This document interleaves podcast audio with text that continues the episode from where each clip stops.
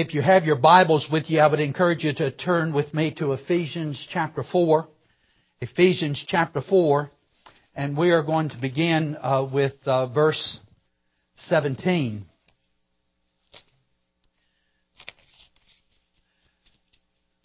The world in which we presently live is one that we ought to be aware of, but we ought to be aware of it from God's perspective.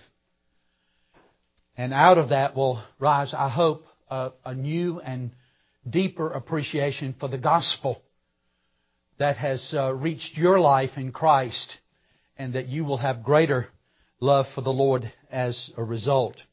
Ephesians chapter 4, and um, I'm going to begin with verse 17 and um, actually go to verse 24 because it's two parts. Uh, the first part from verse 17 down a the verses tell you what the world is like. Um, the second part speaks to us about what Christ has called us to and what the Christian life is like. So then, hear then the word of God, uh, verses 17 through 24. Now this I say and testify in the Lord that you must no longer walk as the Gentiles do in the futility of their minds. They are darkened in their understanding, alienated from the life of God because of the ignorance that is in them. Due to their hardness of heart, they have become callous and have given themselves up to sensuality, greedy to practice every kind of impurity. But that is not the way you learned Christ, assuming that you have heard about Him and were taught in Him as the truth is in Jesus, to put off your old self, which belongs to your former manner of life and is cor- corrupt through deceitful desires, and to be renewed in the spirit of your minds, and to put on the new self, created after the likeness of God in true righteousness and holiness. And may God then add His blessing uh, to the reading of His holy and precious Word of God. There is a tremendous pressure being applied generally in our culture to conform uh, to the many changes that are occurring in culture. I think that that pressure to conform ought to be something that the church of our Lord uh, needs to be very much aware of. It's been exampled in many ways, but I tell you uh, one of the ways in which it was impressed upon me in a most clear fashion um, there was a uh, there was a, a, an incident in which there was a, a protest, and in that protest uh, they were going to pull down a statue. That statue was of Andrew Jackson. Now we won't say neither here nor there about Andrew Jackson, but what we, I don't like idols to begin with. so I'll be careful about what I say there, but what I say is that they were pulling down this statue of Andrew Jackson. Uh, there was one young man uh, who was among them, and he began to try to discourage them from doing this. Uh, he thought that it was not an appropriate thing to do, and he disagreed with those who were engaged. And so they stopped pulling on the statue, and the leader, with her bullhorn, turned and right at him in his face said, Do you agree with what we are doing? Do you agree with our principles?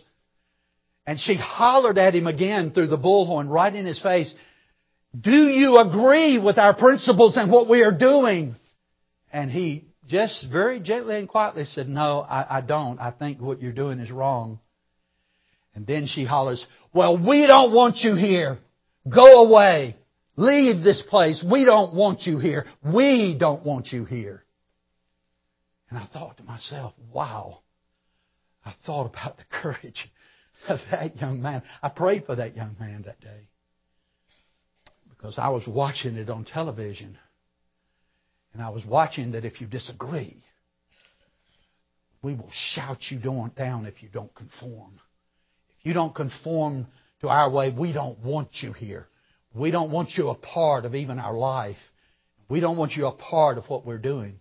Well, the Christians should pay close attention to that kind of tactic and that kind of way, uh, because that is something that uh, is is ever before us.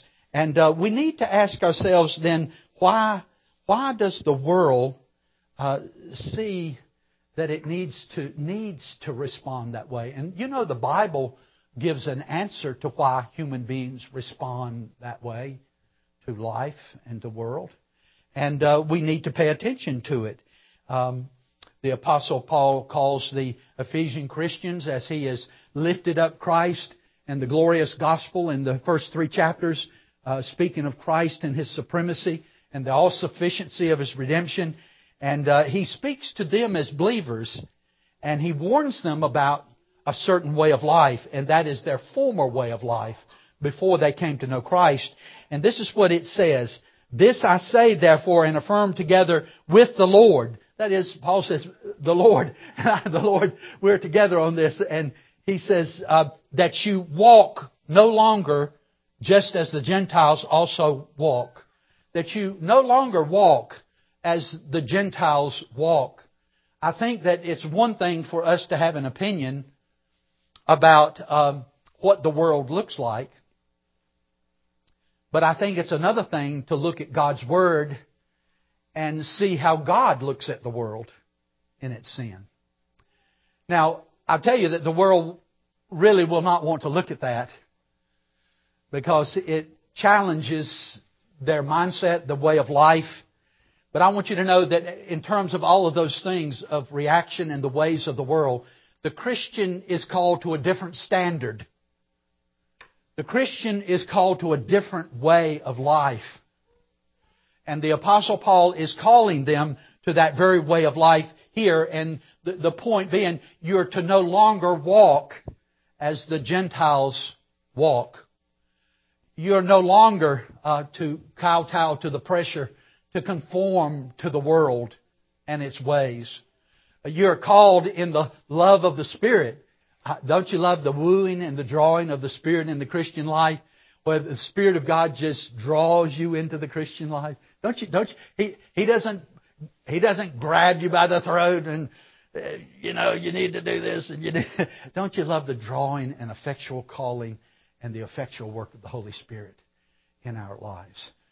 And may God give us then, therefore, to look at these matters um, we are called to be a, a people who live in unity.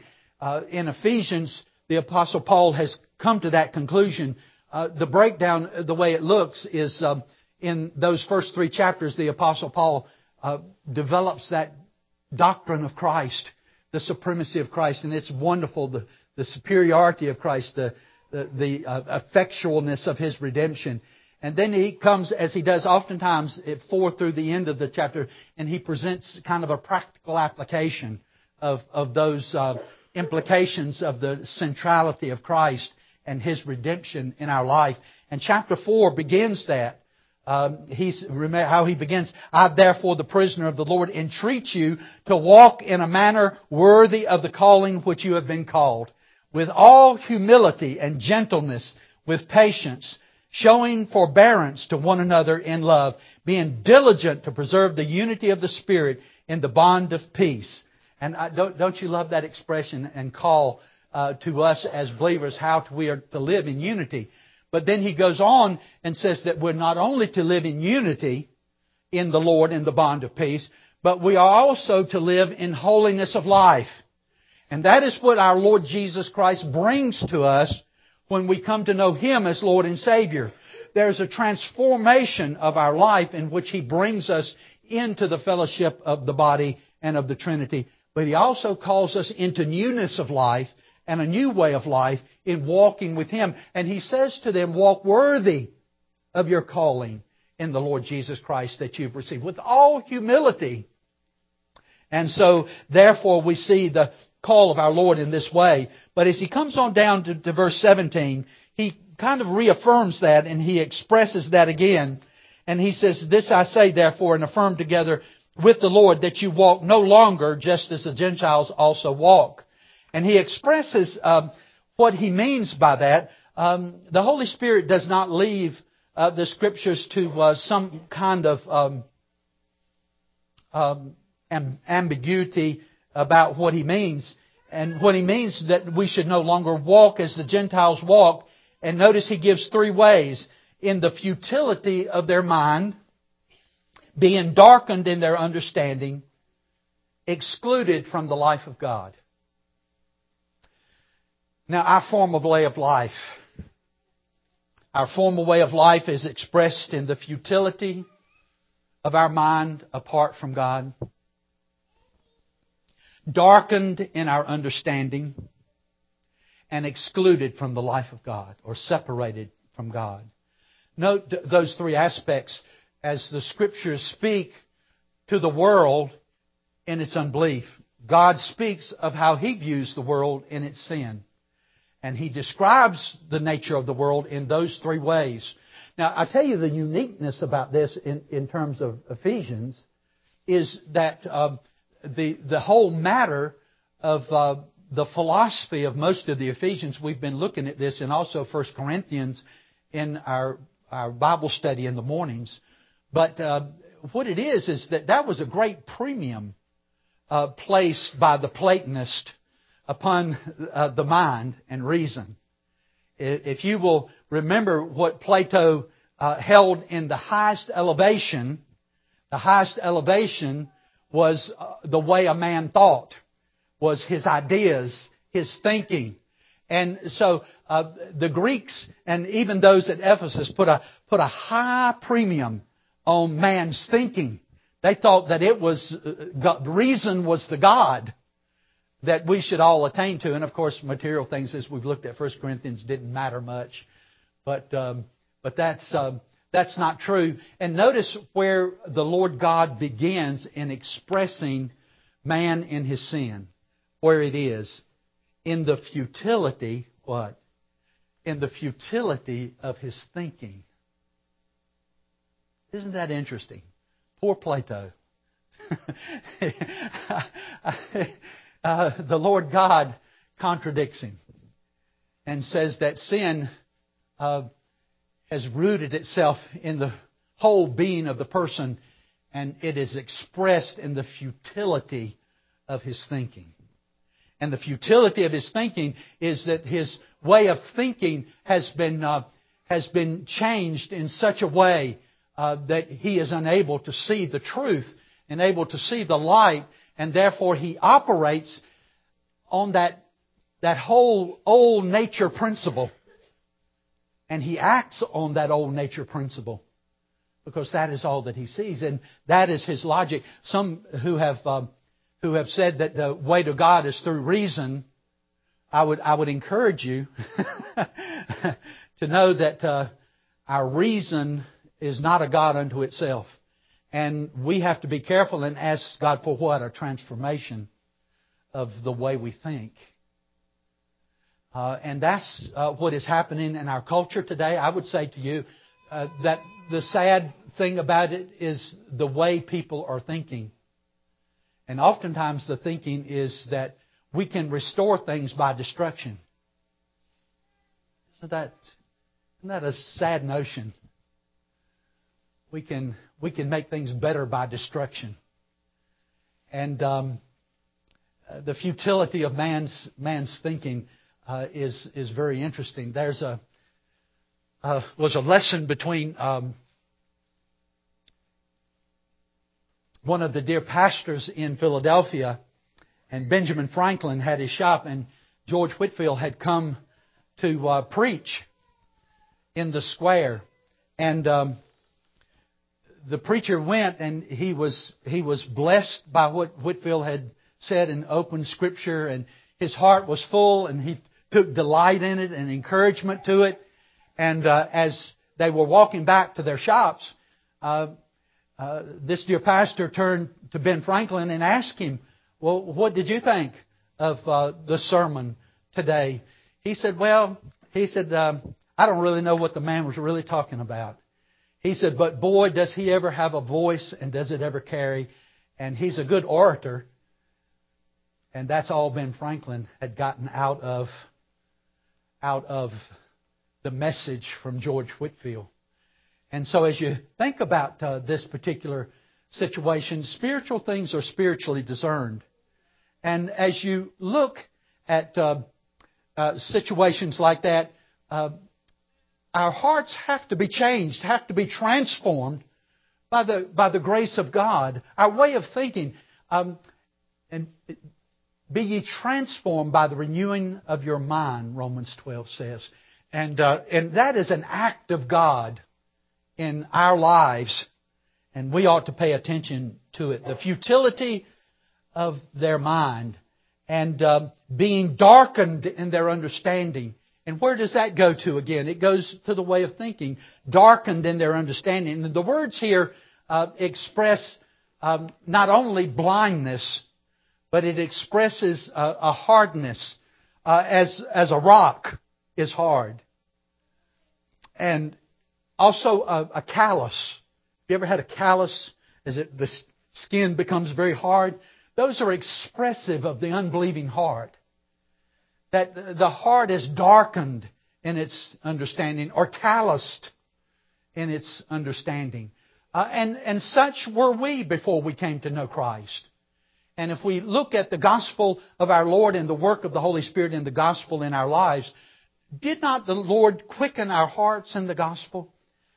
Did he, did he not soften the rock of our heart, the hardness of our heart? And I tell you what, that is expressed in the very life of man today. I'm not encouraged by the world as I see it today. I see a, a tremendous hardness of heart and no apologies for expressing it. Is that a good way of expressing it? I see hardness of heart, calloused, calcified, petrified, and we will not change. We refuse to change. We refuse even to listen to reason. We refuse, we refuse in the defense of the life, the dark life that we have. My dear friends, uh, it uh, ought to cause us to pay attention. It's one thing for us to look at the world, but it's another thing for God to describe what the world is like in terms of its futility of its mind, darkened in their understanding, excluded from the life of God, separated from God. And is not man in his unbelief at enmity with God? We, we forget to teach that. That in our sin, apart from Christ, we're at enmity with God. And my dear friends, how I love Romans 5 when we consider the gospel. And it, it, it says there, therefore having been justified by faith, through the Lord Jesus Christ, we have peace with God. Don't you, don't you like that? Isn't that a beautiful expression of Scripture describing the influence of Christ and His gospel upon our life? Our hearts have been made pliable. Our hearts have changed. Our way of thinking is different now. And Paul calls us to that different way of living. He calls us to himself to live for Him, not in the foolishness of our heart. And I tell you where I find this parallel of describing uh, man in his sin. Uh, that you no longer walk as the Gentiles also walk in the futility of their mind, being darkened in their understanding, excluded from the life of God because of the ignorance that is in them, because of the hardness of their heart. Now, it's not saying that they are ignorant, ignorant the way we use the word. It means that they are not aware of certain things. We're not aware. The, the true language in our sin, in the darkness of our life, there are just certain things that we are not aware of in that darkness. That's what the Apostle Paul means by that. And li- listen to the description of the day. And they having become callous, having given themselves over to sensuality, for the practice of every kind of impurity with greediness. But you did not learn Christ in this way.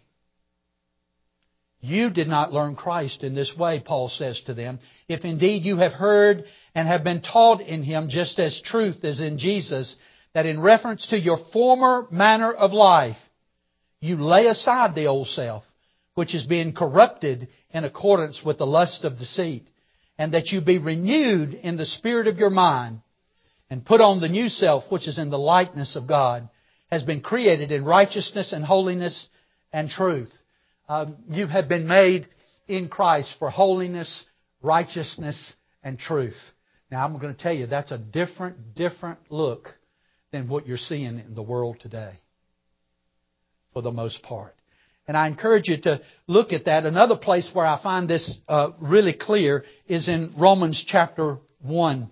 Romans chapter 1 speaks uh, that uh, God has revealed Himself and that which is known about God is evident within them. You know? So that they are without excuse. That is, that it, God has revealed Himself in that which has been made, even us, uh, that, uh, that, that is evidence of the presence and life of God in that which has been made. For God has made it known in them. But then it goes on and it says, but yet, um, they refuse to follow God and they suppress the truth in unrighteousness. Now you can say that that's callousness in one way, um, and it's not e- exactly callous the way it's expressed in Romans chapter 1, but the, the way it's expressed in the unbelieving life is that they sit on the truth. They, they suppress the truth. They, they hold the truth down. And I think that that's why in recent days, over the last number of years, we've had a great difficulty with truth, haven't we? I think that we've argued more about what truth is among people. And do you know, you know what the frustration of it is? You cannot expect an unbelieving world to have the same foundation of truth that you do. As a matter of fact, Pilate says what to Jesus? And what is truth? A matter of fact, you see the implication was that truth couldn't be known absolutely. That truth really was not something concrete. Uh, and today, truth is more relative in our culture than ever before. Well, you believe what you believe, and I believe what I believe, and uh, God really doesn't care if there is a God, right? Right?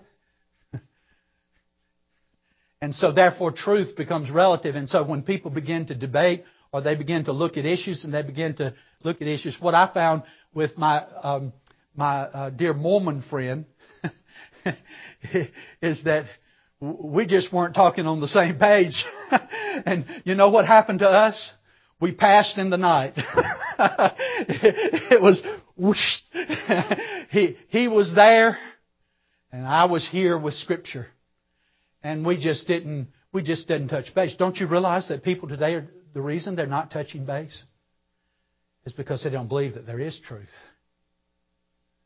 And so therefore, uh, tell me how you're going to get a group of people together and cooperate when they don't believe in truth. Now, we have some of that foundation in our nation, don't we? Pray to God that it will be preserved. But I tell you what, relativism and humanism and even hedonism uh, is the order of the day. And I encourage you to walk, walk carefully, circumspectly, walk worthy of your calling in the Lord in these days. Um, let, may you be known for righteousness and holiness and doing that which is right in the eyes of the Lord. May you have a heart for His Word and the things of His Word. It goes on in this uh, passage in Romans chapter 1 where it says not only that that which is known about God is evident within them, for God has made it known, and then, second of all, however, man in his sin suppresses that truth in his unrighteousness. Sinful man suppresses the truth. They don't want to hear it. We don't want to hear it. As one of my friends said to me, he said, Lonnie, he said, you can stay over me with the college holidays. Uh, he said, you can stay with me over the college holidays, but I don't want to hear anything about Christ and the Bible from you. We got there and around the breakfast table, what is the first thing he starts talking about? My only comment to him was, I didn't think you wanted to hear anything about that Jesus and the Bible. and what I could tell was what? He, he was suppressing the truth and in righteousness, but what? He couldn't really suppress it. He couldn't hold it down. It's like uh, the little boy at the dike. the, the little place breaks through and he sticks his finger in there so the water won't get out. But then all of a sudden, I love the little cartoon. And then another place, and he puts his other finger in there, and then Another one, he puts his foot in and then another place breaks and it starts coming out his ears. Listen, my friends, it's going to start coming out your ears. Be very careful about what you do with the Lord Jesus Christ. You may seek to suppress the truth. You may rationalize your behavior. You may rationalize the conduct of the world. Well, don't you know those folks have a good cause? Well, that I wish we would sit down and talk about it rather than kill each other. Amen? But it shows that, that that's not the ground on which you're playing. The ground on which you're playing in the world is with darkness. And in darkness there is no light. So the playing field is stacked against you in this world, but I say to you, in the, you remember words of Jesus? I don't want to be discouraging there. I just want you to know what you're dealing with as you go out into the world. In this world, you will have trouble. You remember the verse? Oh, you know it now. In this world, you will have trouble, but be of good cheer. I have overcome the world, Jesus said. And you know, I'm glad to be in the Lord's house this morning. And I'm glad to be here knowing the Lord. I may not have all the answers that those folks want. But I tell you what, we have Christ and we have His Word and we have His truth and His light. And I tell you what, you should operate your life on that foundation. Be exemplary citizens in your community. Don't destroy. Seek to, to honor Christ in your behavior, but be persistent. Expect difference. Expect challenge. Expect the challenge to conform. But I encourage you to be steadfast in Christ. Be steadfast in Him. And then, um, do you remember how Romans 1 finally puts it? That, that, that, not only what is known about God is evident within them, uh, for God has made it known, and yet they are a people who suppress the truth in unrighteousness. That was us before we came to Christ. We made all kinds of excuses why we didn't come to church, or why didn't we didn't trust Christ, or why didn't we open His Word. What were some of your excuses? I've still got my list. I just look at it uh, every once in a while just to remind me of what I used to say. But I, I, I say this to you finally. You remember how Romans 1 ends in that context? And God, do you remember what it says? And God gave them over in the hardness of their heart to those things that what they were engaged in in darkness. The Lord God said, that's the life that you want? That's where you find your satisfaction and you don't want to hear the truth? What does God in His Word say? you persist, He gives them over.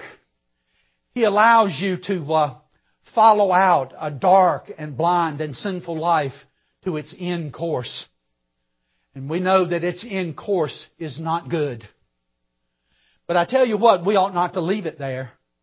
Because the application is for us as Christians.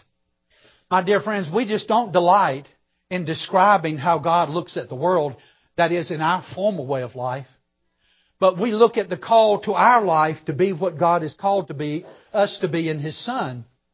And dear friends, I think that the important thing for you as believers in this day, be examples of the faith. Walk with Christ in His truth. And pray for the world around you. Listen, uh, I've tried to save some people. I don't really mean that. I'm just picking on you. what I mean, what I mean by that is that um, I have gone out and tried to speak the gospel without deep, deep prayer, knowing that the heart of the reception of the gospel of Jesus Christ is with the Lord God Himself and His Spirit. And my dear friends, uh, going out and seeking to win a friend to Christ um, requires great prayer because it, you may be an instrument in God's hands to proclaim the gospel, but what? Who is the one that saves? It is God that reaches into a man or a woman's heart and transforms us. And as you think back on the gospel when you were saved long ago, don't you know it's true? Don't you know that you sat there in the darkness of your sin and in your life and you knew nothing about the spirituality and the goodness of Christ in God? You, you sat there and were living in your life of sin and you knew it. You knew it.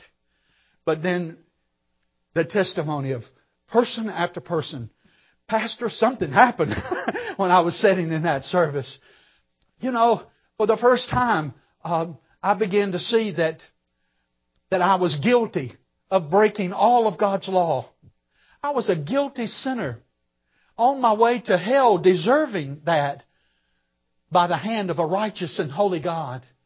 And then to hear that preacher proclaim that the debt I owed in my sin for the holiness of God was paid for by Jesus Christ, and He fulfilled the law of Christ on my behalf, and my sins were forgiven when I accepted Him. And that worked, by the way. He said, I don't even know where that came from. I remember what uh, one fellow said. He said, uh, Dr. John Fain, Dr. Fain was from Hendersonville, and he came, and the fellow sat on the back row, and uh, he said to his friend, he said, "Well, I accepted Christ tonight." He said, "This is this is just great. First time I've ever heard uh, something like uh, Jesus dying for our sins and that type of thing." And uh, and uh, said, "Well, I'm I, when, when the, this is over, I'm not going to say anything." And uh, sure enough, as soon as the service was over, uh, my friend was talking to Dr. Fain after the service about what it meant to be a Christian. And, and so, my dear friends, when our Lord effectually calls us, uh, we can't help it, can we? And I would say that if your faith uh, is reluctant, uh, that is, uh, you have such a faith that you say, um, I don't know about all that, and I don't know whether I can go that length. Uh, if your faith is not inevitable to you. You know what happened to me? When the Lord saved me, I couldn't help it. I couldn't help telling my mom. I couldn't help telling Reverend McNutt. I couldn't help it. Because the Spirit of God changed the heart. You pray for your neighbors who you know need to know the Lord. You pray for them and you pray, Lord, I'm not, I'm not a strong person and I don't know whether I can even say it all right. Well, I tell you what, dear friends, you let the Lord lead you. You use your word. For all have sinned to come short of the glory of God. For the wages of sin is death, but the free gift of God is eternal life through the Lord Jesus Christ. And my dear friends, you be faithful to that. And you let the Lord work, okay? You let the Lord work. By the way, I don't want to stand before God and talk to Him about how many lives I didn't save. I, I don't, I don't think that's going to be the conversation. But when I stand before the Lord, I'm going to look at the multitude that He saved. Amen? I'm going to look at the multitude that He saved. And I'm going to rejoice. And I'm going to be glad that we who were dark in our heart, that we were changed. And that we were allowed to see Him in the glory of who He is in His salvation. Someone said, "Well, Lonnie, why did the Lord save you?" And you know, I still say, "I don't, I don't know. I don't, I don't know." How about you? Because sinners deserve a lot, don't they? Never pray that justice will be had in your life. Because if you are shown justice, the Lord just might give it to you. But pray for His grace in your life the grace of Jesus in others' lives that you love. How can I reach them, Pastor? Pray, pray, pray that He would work in their lives. Amen? May the Lord be with you. May He grant you grace as you seek this world. God sees the world as it is. Now, the world, I'm convinced, won't like the picture. But I encourage you to be faithful to the Lord and to know that that was your former way of life and to be careful to walk worthy of your calling in Christ. Let's pray together. Lord, we bow before you today and uh, your mighty work in our life through the Holy Spirit and the gospel. Lord, has been an amazing journey. And Lord, the remarkable thing about it is, in, in terms of its work, is Lord, you uh, you are not finished. You're going to complete your work in our life that you started. He who began a good work in you will perfect it unto the day of the Lord. And I am persuaded that He is able to keep that which I've committed unto Him against that day. Lord, we turn our hearts to you and we thank you for your mighty work in our hearts. We pray, Father, that we would not uh, take this description of the unbelieving world and gloat over it, but the Father, that our hearts might be broken. And that, Father, we might fall on our knees and our face and we might pray. Lord, we need revival today more than ever. We need your truth and your love and your compassion, your forgiveness, repentance, faith. Lord, we need the things of our God through Christ in this world and in this generation. Lord, we pray that you would pour out your Spirit. Father, that Jesus Christ would be known and believed upon and trusted for salvation alone as he is offered in the gospel and that you would save. Lord, if there are any here who, Lord, are struggling with where they stand with the Lord and in these matters, Lord, give them a heart for your word. Have them to open it up and open their hearts to the truth of it. And Lord, may they see you for who you are in all your glory, in all your compassion, in all your mercy. But Lord, we would be careful to see you in all your holiness and all of your righteousness as well. In Jesus' name we pray. Amen.